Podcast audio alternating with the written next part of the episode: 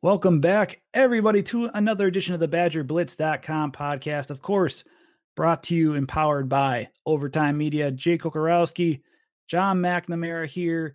We got a lot coming up for this show. We have a short mailbag segment coming up for you guys. You guys asked some questions on our Badgers Den message board for subscribers. We're going to answer a few of those before the night is over. But we got a lot to get to. We are going through our 2019 position previews. John, you and I had Jason Galloway on from the Wisconsin State Journal to talk about quarterbacks and safeties. Tonight, from WOZN, the sports director, co-host of the Camp and the Swing podcast, also my BFF and my fashion consultant for Tampa, coming up. I sent him a couple of pictures of some nice garb, some nice wardrobe I'm going to have down there. We got Zach Heilprin. Zach, my friend, how are you on this evening? As I tweeted back at you, I don't know you, Jake. And I will go ahead and say that if you show up in that shirt in Tampa, you will not be. We will not be talking to each other. No, I'm kidding. It's a great shirt. It's a great shirt. Looking forward to Tampa. That's not too John's far away. John's already seen it, by the way. A month and a half. Yeah, I know. We got to get John down there, too, to Tampa somehow. No, you guys just fill me in how it goes. I'll be happy to stay up here. It's going to be hot. I'm going to go with that. Yeah. Oh, man, I still remember 2 days from Florida back when I used to play. I was a terrible JV quarterback, but for that matter, doing 2 days in 95-degree heat and 100% humidity was fantastic. But we are happy to have you on the show. And today on this podcast, we're going to talk about running backs, a little bit of fullback action too, of course, because Wisconsin actually utilizes them. And then later on, we'll talk about outside linebackers. But, first, let's talk real quick about running backs and kind of a preview on this show for that. And obviously the position group starts with Jonathan Taylor, 4,171 yards, in the past two seasons, Doak Walker Award winner. Kind of a two-parter to start off with, Zach. What does Jonathan Taylor need to prove this season in terms of college football, if anything? But then what does he have to prove for the second part, possibly to NFL personnel? And does that revolve around the complete back mantra, if you will? I feel like it's kind of the same answer for both questions, right? It's pretty clear that he needs to prove he can be an every down back. I don't know if you guys had a chance to read it, but it's probably worthwhile. The Q&A with Jesse Temple that he had with John Settle, the running backs coach, throughout it, he couldn't have been more clear exactly. That's exactly what Jonathan Taylor needs to do. Now, for me, it's a matter of whether Wisconsin's actually going to allow him to be that, because it's in the article, it says they want to give him 300 touches, but they only want 250 of those to be rushes, another 50 to be catches. Unless their passing game, but if their passing game doesn't improve over what it was last year, they can't do that. I mean, it was a disaster last year. They needed to, give him the ball as much as possible. And that was the only way that they were winning games. So we've heard it before with guys that they want to get involved with the passing game. That hasn't necessarily happened. You go back and you look at the number of passes the running backs have caught in the last 4 years, since Paul Chryst returned. It was 55, 46, 39, 36. 39 the last 4 years. And so to sit there and say this is what's going to happen, I'm not necessarily sure it actually is going to. But in terms of what Taylor needs to prove, he needs to prove that, yeah, he can be that every down back and be that guy that teams in the NFL can leave out there for all three downs. And so far he has not obviously proven that to be the case, because last year they said they wanted to give him the ball more in the past game. That didn't happen. So that's what it comes down to. He's proven everything he can running the ball. It's all about the rest of his game. And behind Taylor, I'd be curious about your opinion on this, Zach, with Bradrick Shaw. Do you think that, whatever they get out of Shaw this year is just a bonus, or do you think he could have, maybe like a Taiwan Deal-esque senior season where he's going to give you some good carries and, allow you to get, Taylor off the field and really be another threat for you at this point in his career? Yeah. You know what? I'm anxious to see what he looks like, because he did not look, he did a little bit in the spring, but there wasn't much there. He looked like he was still limping. He's gone through hell, certainly, since he last carried the ball in November of 2017. I think what he gives him is an experienced backup. Yeah, I don't think if we're going to be fair about it, his freshman year, he looked good, right? He averaged over 5 yards to carry. Even in the time in 2017, he was under 4 yards to carry, and that's not good when you're at Wisconsin.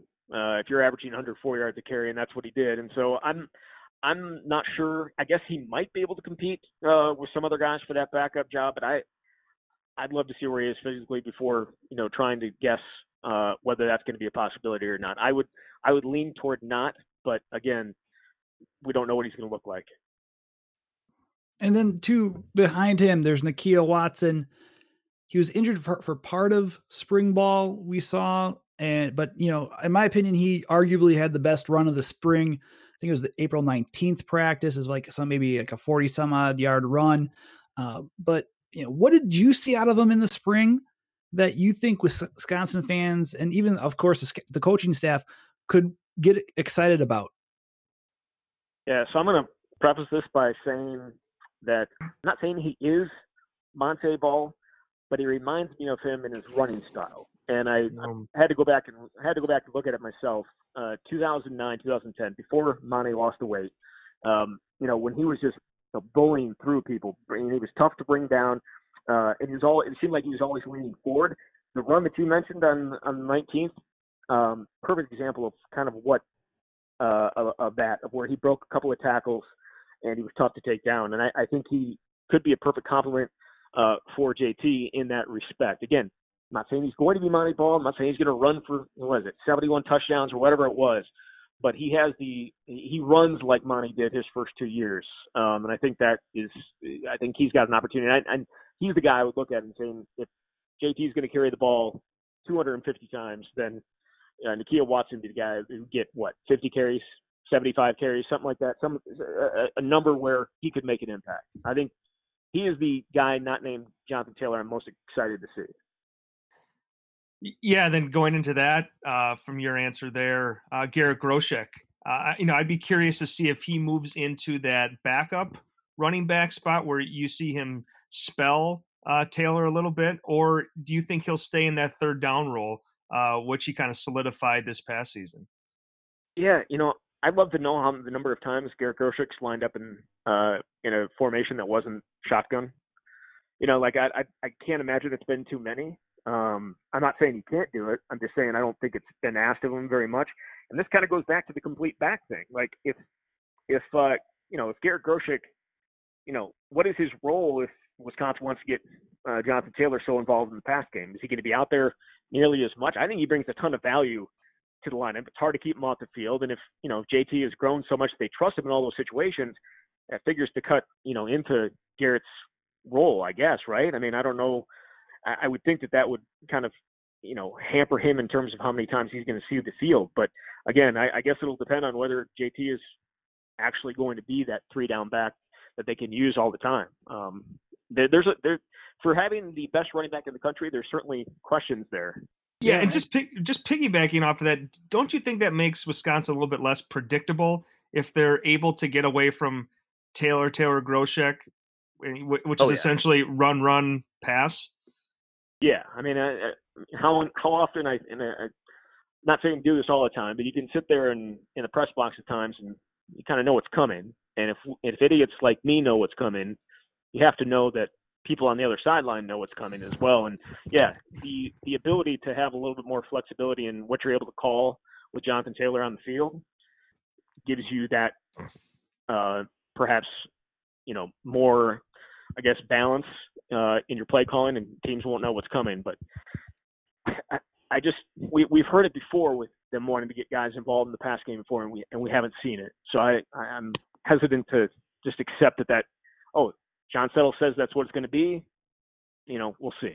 Right. And I mean, with Groshek too, I know he had that 43-yard screen pass that went for a touchdown in the season opener last season. And I know he looked good.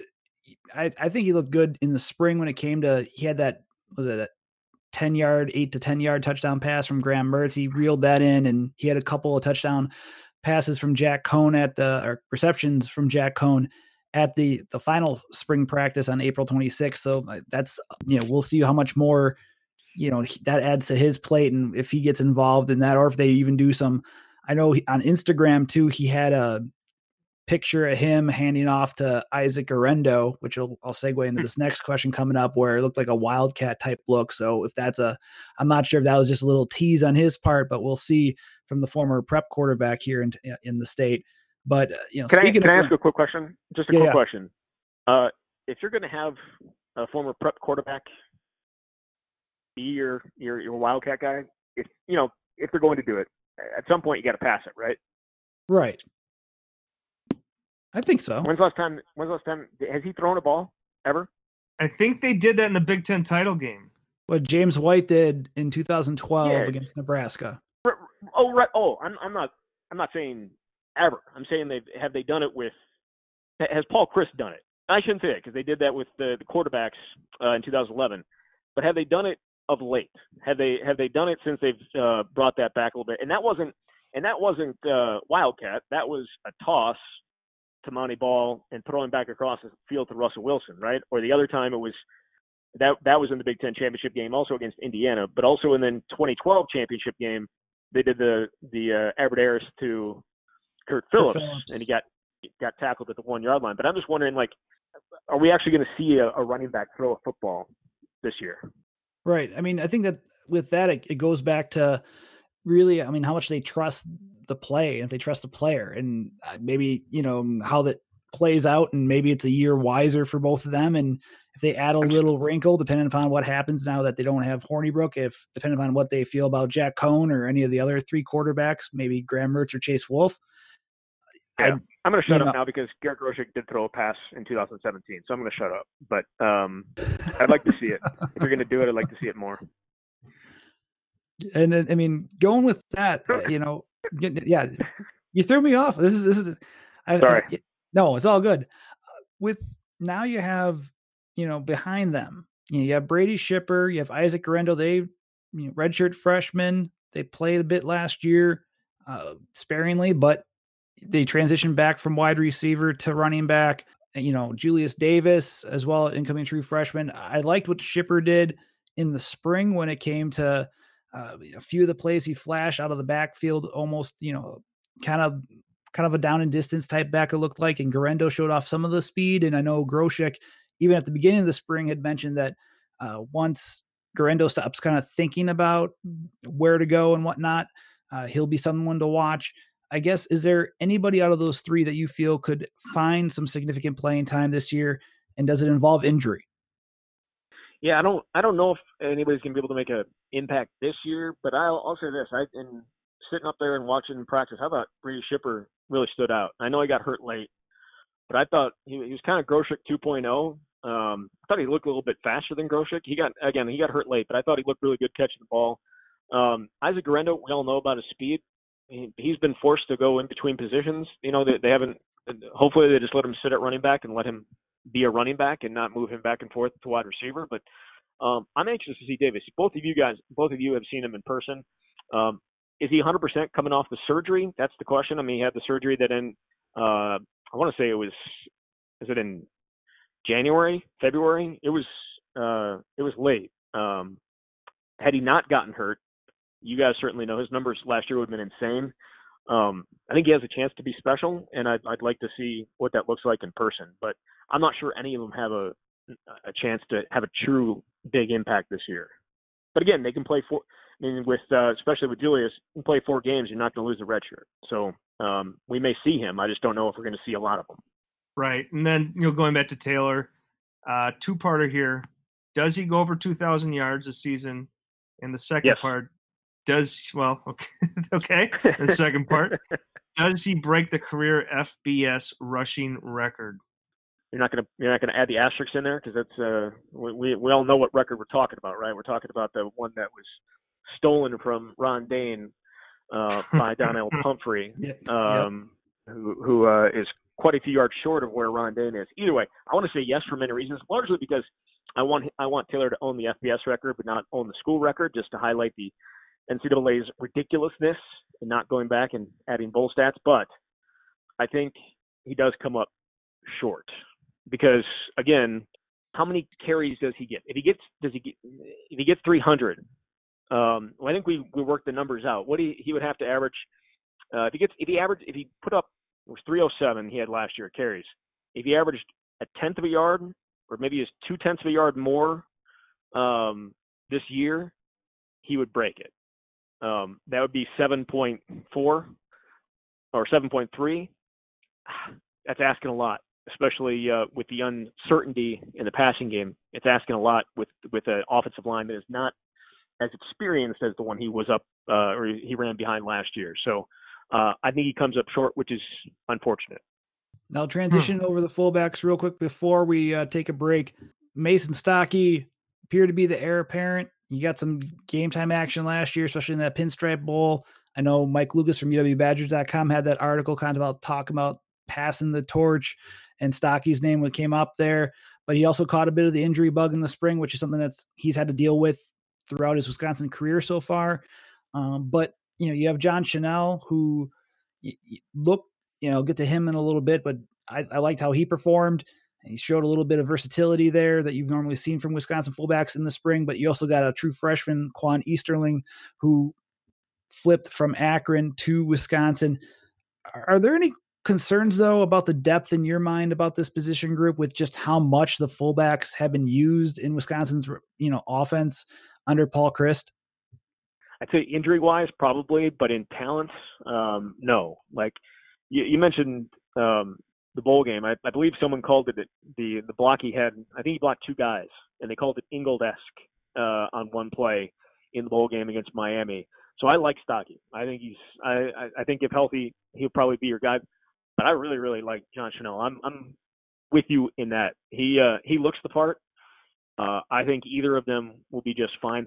I don't know a ton about Quinn Easterling. You know, you both obviously follow recruiting much closer than I do, but I couldn't tell you whether he's going to have an opportunity. Injuries may impact that certainly.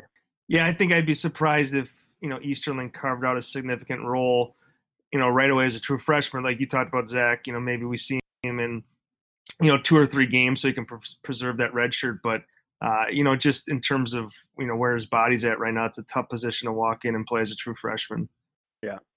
And you know, not everyone walks in like the Chenal brothers, right? Yeah. Walk in, benching 400 pounds and throwing dudes around and taking each other on head to head constantly in spring. I think that may have been the highlight of spring, those two guys going at each other. And I think it's going to be a highlight going farther, but John Chenal, certainly looks the part, and I think he's going to. Him and Stokke, I think, will be just fine if they're both able to stay healthy. I was going to say too. I mean, I guess my last question with this, with, you know, I mentioned Chanel's performance, and you mentioned it as well. But do you, with the competition, I guess it's. I'm wondering, do you feel that they'll complement each other? Like kind of like what Ramish and Ingold did back in 2017, or, you know, what does Chenal need to do to kind of overcome Mason Stokke in that fact? If Stokke can stay healthy, is it that utilizing that versatility more in your opinion? Yeah. You know, I feel like they're both going to get playing time. I don't think there's going to be a guy that grabs it and it's going to be his and it's only going to be his. I think they'll use both of them. Stokke has very little experience, and he doesn't have like that huge advantage that you know, some like Ingold did last year. You know, like we knew who he was going to be the guy. But even before that, yeah, him and Ramish, you know, split carries. But you know, I remember talking to Ingold, and he was excited about having the opportunity to be the guy after having to share some time, and even having, you know, Ramish was the guy. Not that Ingold didn't get playing time, but he was the guy. I think in this situation, this has an opportunity to be just, you know, two guys each playing a bunch of football, but neither of them being the guy. And I think that's fine. I don't think that there's a problem with that. Zach, would you mind coming back for one more segment with us? We want to preview the outside linebackers, my good man. Of course. Excellent. Folks, we're going to take a quick break. Give us about 30 to 60 seconds. We'll come back here on the BadgerBlitz.com podcast, powered by Overtime Media. Hey, it's Kaylee Cuoco for Priceline. Ready to go to your happy place for a happy price? Well, why didn't you say so? Just download the Priceline app right now and save up to 60% on hotels. So whether it's Cousin Kevin's Kazoo Concert in Kansas City, go Kevin, or Becky's Bachelorette Bash in Bermuda, you never have to miss a trip ever again. So download the Priceline app today. Your savings are waiting. Go to your happy place for a happy price. Go to your happy price, Priceline. Welcome back. BadgerBlitz.com podcast powered by Overtime Media. This is Jay Kokorowski. We got John McNamara, as always, on the podcast. And joining us, our guest from WOZN here in Madison, sports director, co-host of the Camp and the Swing. We got Zach Heilprin on, and we talked running backs and fullbacks in the first segment. Now we go to outside linebackers and a group, again, more winds of change, which has been very a constant in the past few years in this 3-4 scheme. Wisconsin needs to replace Andrew Van Ginkel's athleticism, production, playmaking ability at the position. In your opinion, Zach, from what you saw, there's Zack Baun, and we'll get to him in a little bit too. I think he'll have a big year. But did the spring relieve any concerns you had about the position group? Maybe I'm an outlier, but no, I don't. I think they may be the biggest question mark of any group right now. Andrew Van Ginkel was the guy last year when he was healthy, but he wasn't healthy. But we saw what he did, specifically the Purdue game, but he was also pretty good in the bowl game as well. I don't think anyone really stood out having a great spring, though there were certainly flashes. Zack Baun, you mentioned, Isaiah Green-May, Jaylan Franklin, I think all, made some plays at times. But no, I think the outside linebacker group in general is a huge question mark. And I don't, I think you're right that Zack Baun can be that guy, but behind him, what else is there? There's a lot of unproven bodies. Yeah. And, continuing with Baun, I don't know if he was ever 100% healthy last year. I don't know how much it was talked about, but if, assuming that he's 100%, what do you think he can bring to that outside linebacker position? It's funny. The 2016 Ohio State game was on, maybe yesterday or the day before. And I caught part of it where they had Baun covering running backs way down the field, one time in the end zone, the other time on the sideline. It was a great catch on the sideline, but he had really good coverage. And I didn't think he looked totally unnatural doing that. So I think it's obvious that he's got the athletic ability. He's got the skill. Can he stay healthy and produce? He has to be Andrew Van Ginkel. He has to be the guy that you can point to and say, we're going to get a consistent performance. He's going to get after the quarterback, because the outside linebackers outside of Andrew Van Ginkel last year just didn't do a ton. And you're right. Was Zack Baun healthy? Probably he wasn't. But that's been his MO, right? He is one of the most important guys on that defense in staying healthy, because they need pressure off the edge, or else everything else falls apart. And with that too, you have Noah Burks. We saw him in the spring, Zach. There was in the base 3-4 scheme, Burks seemed to be in the first team look there. And then, in the base look, and then Isaiah Green-May came in, and especially like midway through towards the end, really received reps next to Baun in the first team in nickel sub packages. That seemed to me like a step up, especially with Christian Bell being injured and rehabbing during the spring. But those two kind of stepping up, did you see signs of potential productivity from those two in the spring? Yeah, Noah Burks is a guy who we've seen a ton on special teams, and he's gotten a little bit of action, as well. But I think we were all kind of surprised that he was out there, right? I think that they're, that was a bit of a surprise. But they clearly think that he can give them something, or else he wouldn't. Now, certainly the injuries to some of the other guys probably affected that. But Isaiah Green-May is a different body. He is a tall, rangy guy. Still needs to put on a little bit more weight, but he I think he can be a problem pass rushing wise. So those two probably complement each other a little bit.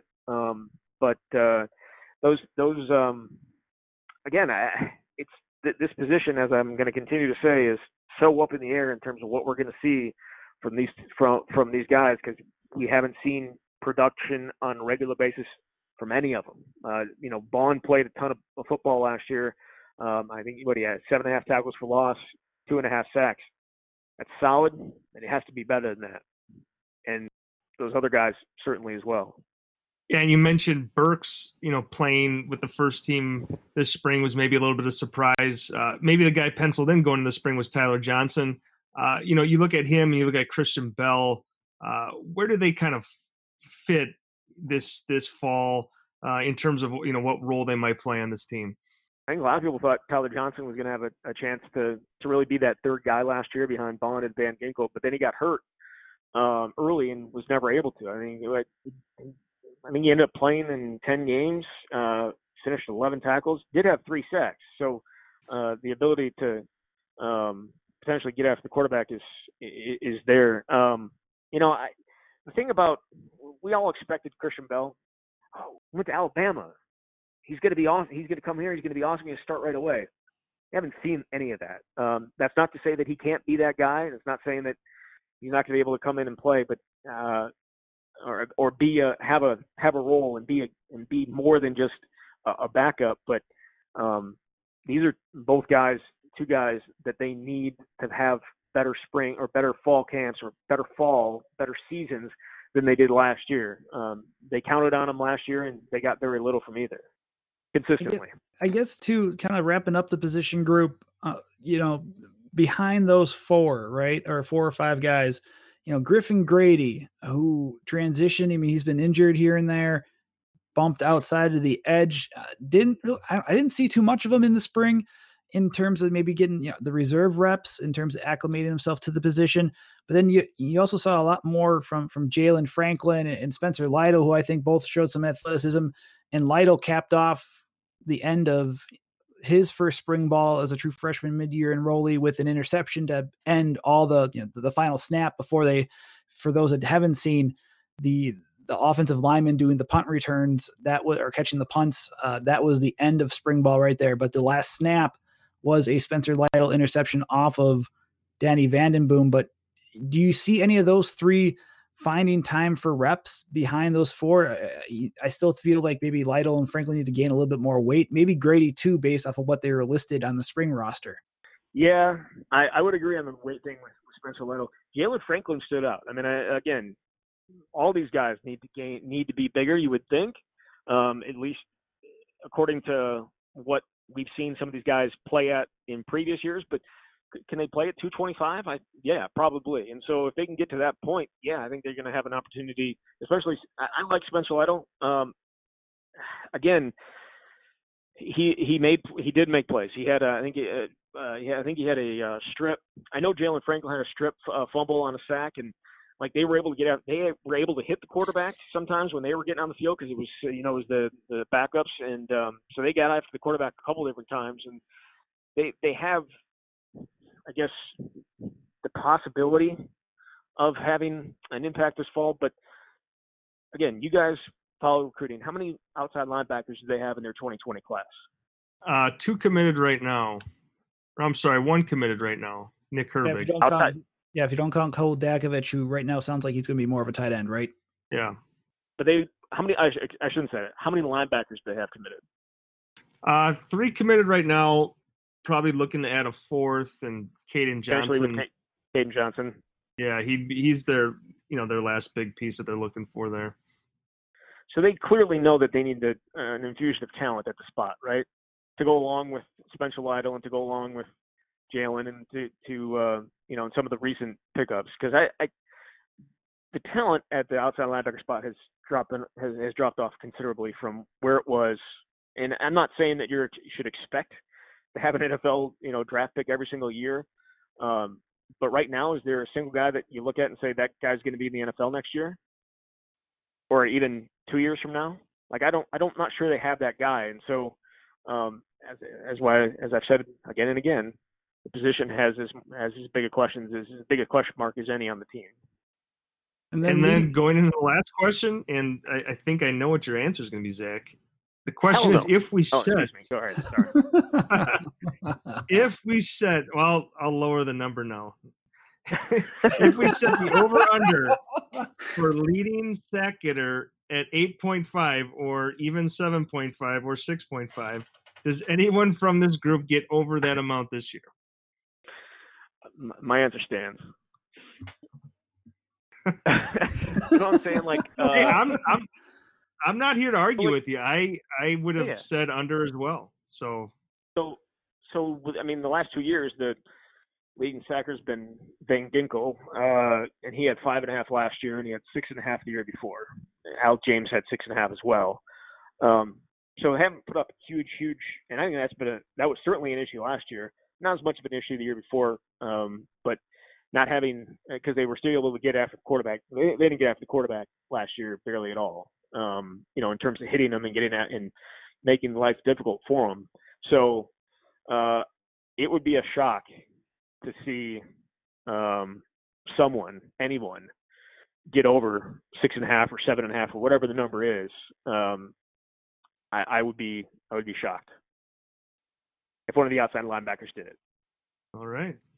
So, Zach, my friend, before we let you go, we hear you at 96.7 FM here in Madison, 1670 AM, The Zone, WOZN here in town. And we know you have the podcast, but what do you got coming up for you guys? I know we'll see you in just about a week, in a couple days, down in luxurious Chicago at the hotel. But what do you got going on coming up for the season and for fall camp?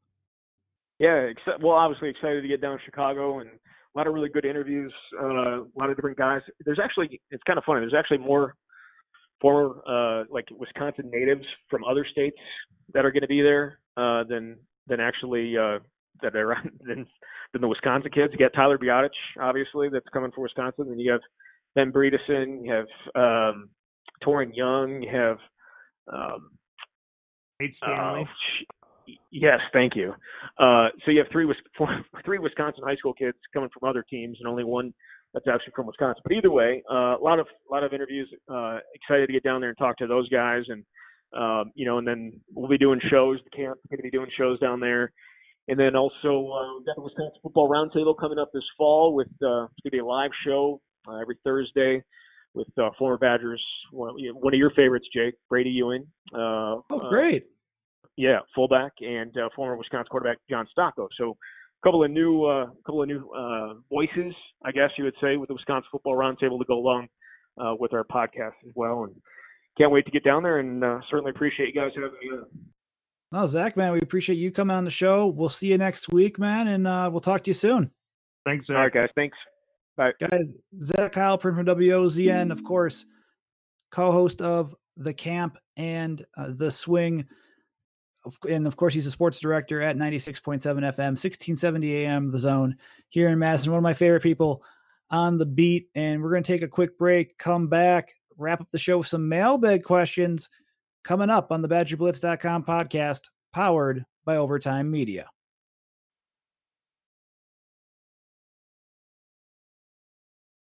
Wrapping up this edition of the BadgerBlitz.com podcast, of course, powered by Overtime Media. John McNamara, Jay Kokorowski here, and we're going mailbag segment, folks. We had a lot of great content there, a lot of great previews. Big thanks to Zach Heilprin from WOZN, and of course, you can follow him on Twitter, Zach Heilprin. That's Zach Heilprin, one word, no underscore, like you had with Jason Galloway's Twitter. But now let's talk some mailbag. Let's get to some questions that our subscribers had. If you guys subscribe to BadgerBlitz.com, which a lot of you guys started back in June, and thank you for that.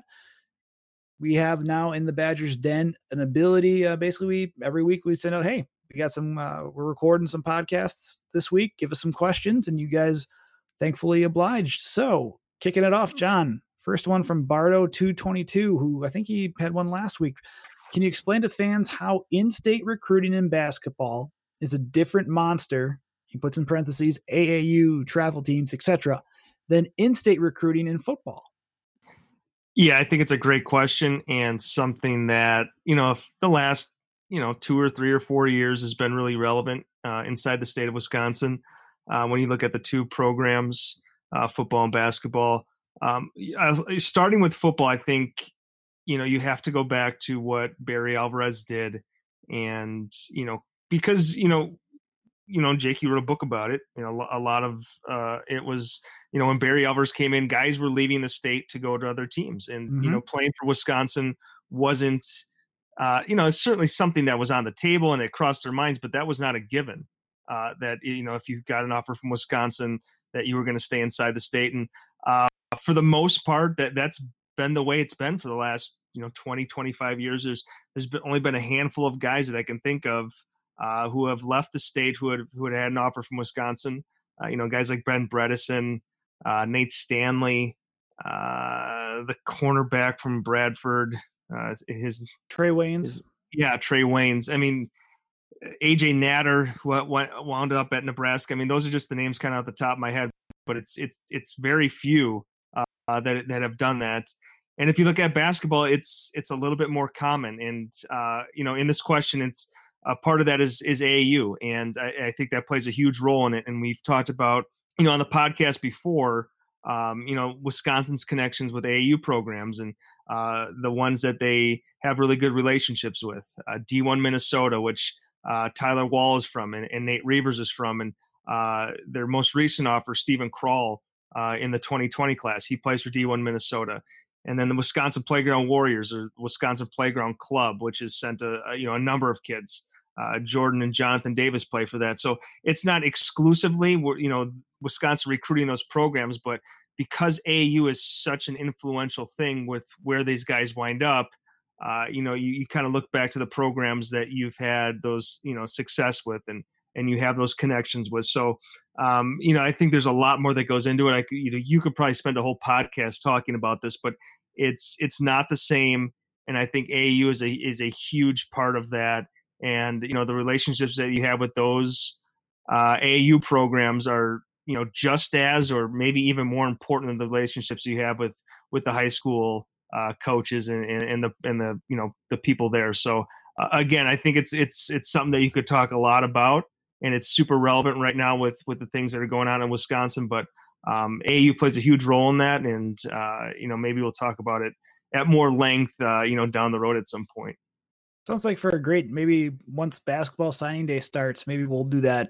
I think once, you know, we can talk about the class of 2020 in detail, but maybe a side podcast would be great for that, kind of going in depth and maybe, you know, you know everything too, John. So I think that'd be great to dig deeper into that as well. So we'll put that on the, I got that up, stick that to my wall in terms of ideas with my other sticky notes, but on to the next one from Jay Suddy, another returning person. A returning subscriber that's asking a question for us. Do you think the recruiting classes under Paul Chryst have taken a step up compared to previous coaches? And if they have made some gains, can we expect it to continue for a bit yet, or do you see it becoming stagnant? Where might the ceiling be capped relative to the country, to the conference, and then brought more broadly to the country? Another great question. I would say, you know, going into when Paul Chryst was hired, I think one of the biggest things, you know, biggest question mark surrounding it would be how well can he recruit? And I think he has exceeded expectations in that department. I think he's recruited very well. And, you know, what is this? We're entering season five or six? Season five for him at Wisconsin. Yeah, it was 15, 16, 17, 18, 19. Yep, season five.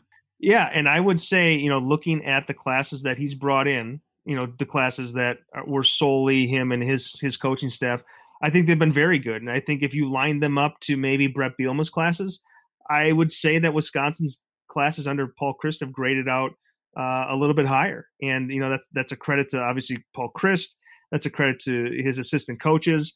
And I think what if they've done anything very well, it's been identifying talent early in the process and landing those guys. And, you know, you look at, you know, this past year's class and Logan Brown and Graham Mertz are two great examples of that. So I think this, like I said, this staff has done a great job of identifying talent early and building those relationships. They've gone into states that were pretty much dead zones for Wisconsin. I remember, you know, under Brett Bielema, they had Delvon Alexander in the state of Michigan, and, you know, he had a real difficult time getting any traction in that state. And, you know, you look now under Paul Chryst, you know, Michigan has been a really great state for them in the last handful of classes. And in this 2020 class, obviously getting Jordan Turner was a huge get. So I think they've done some really solid things. And, you know, in terms of where the ceiling might be, you know, I think people might go back to, well, Wisconsin is going to have to recruit kids that can get through the door. And that's just the reality there. So, you know, I think that they can continue to recruit at this level. I think it get a little bit higher, you know, if you hit on a lot of your top kids. But again, you know, Wisconsin is in a position where, you know, they have to be a fit both on and off the field.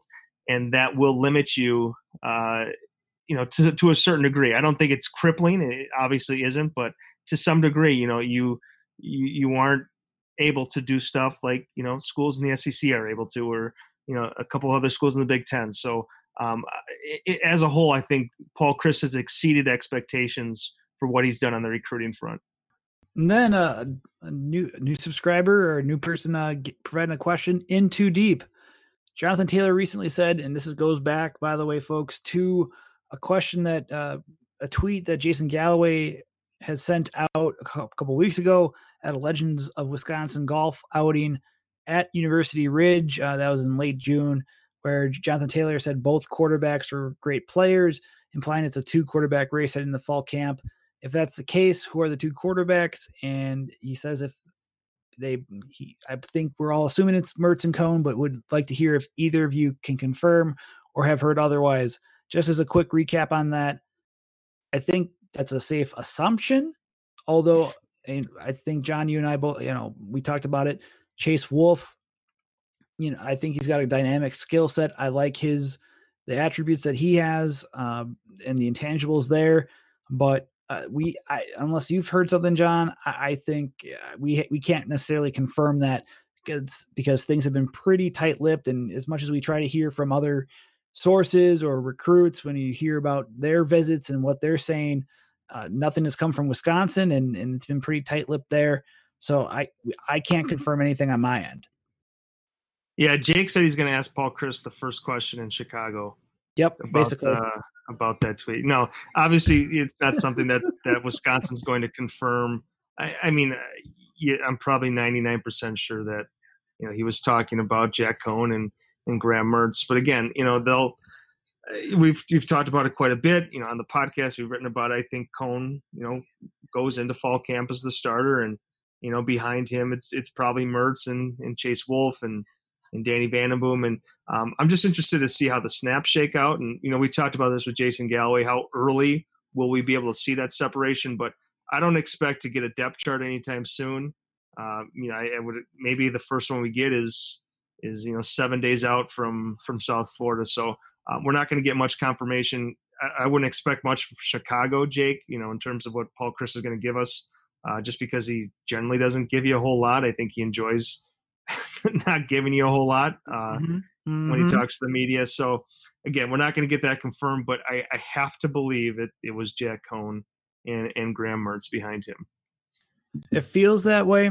It does. We'll see what comes of it. And yeah, I don't think we'll get a depth chart until those game notes come out on that. I'm sure they'll do it because it's on a Friday night again. I'm sure they'll have the Sunday press conferences. They'll kick off all that going on. That'll be at the end of August, which, speaking of which, as I told you earlier, before we started recording, I got to buy my ticket down to Tampa soon before the prices get jacked up. And wrapping up these mailbag questions, we got two from 3Sack Jack. Love the username, by the way. First one for football. How did Caden Lyles look in his transition back to the O-line? I was worried that even though they said they were loaning him to the D-line only for a year, that they'd keep him there. I was a big fan of his high school film, so just curious, how is he doing back where he belongs? And I don't know, maybe I'll take this one, John. I thought he looked solid. There are some growing pains in terms of getting back and kind of knocking off the rust back from being an defensive lineman for a year. And, you know, you dive deep in there. He started games. He immersed himself in, I mean, I remember being astounded that he was actually starting, or as was the first team defensive lineman when fall camp started last August. So, but going back to what we saw in the spring. You know, he worked at left guard. He worked at center. You know, Joe Rudolph made some comments saying center was a little bit tougher as of a transition to get back into. In my opinion, I think left guard is probably where he'd be at, or one of the guard positions. So, but I thought he made the transition well. Like, he got a lot of snaps during that time, so I think that worked in his favor. And so I think he'll be in position to compete for one of those starting guard positions. And, you know, because I feel Wisconsin right now has Tyler Biadasz at center. Cole Van Lent will be at left tackle. I have a good feeling Logan Bruss will be at right tackle, despite getting some time at right guard. So you got some little versatility there on the right side of the line if they need to. But I think, you know, Jason Erdman, David Moorman, Josh Seltzner, and then Caden Lyles, they'll all be competing for spots and that interior guard spot. So I think he's got the talent. I thought he looked solid. I think there's still, you know, according to Joe Rudolph's explanation in mid-April, you know, still kind of working back in there, but I think he'll be a factor. I think he has that potential to be one of the best, you know, one of the better linemen to come out of UW after his career's done. Yeah, and there's not much more I can add to that. I can just say that I know that Joe Rudolph loves Caden Lyles and what his potential is, and that goes back to when they were recruiting him and talking to some people there. You know, going into that switch, I was pretty sure that there was a stipulation there that, you know, he was absolutely coming back, because I know that's where the coaches feel that his, you know, his highest ceiling's at, because he was a very good defensive lineman coming out of high school at the first, you know, when he was in Arizona, and then he played his last year at Middleton. But the Wisconsin coaches staff very much feels that his highest potential, or where he can kind of hit his ceiling, is definitely on the offensive line. They really like his potential there. So, you know, I think he shook off some rust this spring, and, you know, once he gets more comfortable getting back to the offensive line, I would expect big things from him. And, you know, like you said, Jake, I think he's definitely penciled in as a starter for this 2019 season. Wrapping up this mailbag segment then for basketball. How many minutes do you think, this will be on the basketball side, how many minutes do you think Tyler Wall, true freshman 2019 signee, gets this upcoming season? If you've seen him in person, do you think he's a legit 6'7"? And if so, I think he could be a guy that could give you some minutes at the 4 if the opponent goes small. They only have 9 based off of our basketball scholarship chart. There's only 9 scholarship players for Wisconsin right now, right, John? For the basketball, for grade guard squad? Yes. Are we counting Trevor Anderson? I think if we count him, that'd be 10. I feel so like there's like a feel. There has to be some feeling that he'll go and receive a scholarship with so many open. So my knowledge, what I've been told is that Trevor Anderson is on scholarship right now. So yeah, I'm looking at it right now. 10 guys on scholarship right now. You know, all those guys, I mean, if you look at those guys, maybe with the exception of Joe Hedstrom, you know, you feel like those 9 guys on scholarship, you know, are going to be in that rotation. And I think that includes Tyler Wall. I think he plays as a true freshman. I think there's going to be a role for him on that team. You know, maybe behind Kobe King, at the wing or the small forward or the 3 spot there. You know, it'll be interesting to see what they do with the lean forward. Does he play more power forward? But again, going back to Wall, I think he plays right away. And I think the reason why is because he can defend really well. And, you know, one of the things we heard a lot about him from high school is that, you know, he can guard positions 1 through 5. He's guarded really good point guards. He's also battled against, you know, guys like Matthew Hurt, you know, a top 10 kid in the country, who's a center. He's headed to Duke, I believe. Yeah, I think he signed with Duke. So his ability to guard is what makes him kind of a unique player. I think his offensive skills are still kind of, you know, developing, you know, specifically his outside shot. But because he can defend, I think he plays right away. So, you know, if teams do go small, I don't think he'd have any problem playing or guarding the 4. I think that's something that he can certainly do.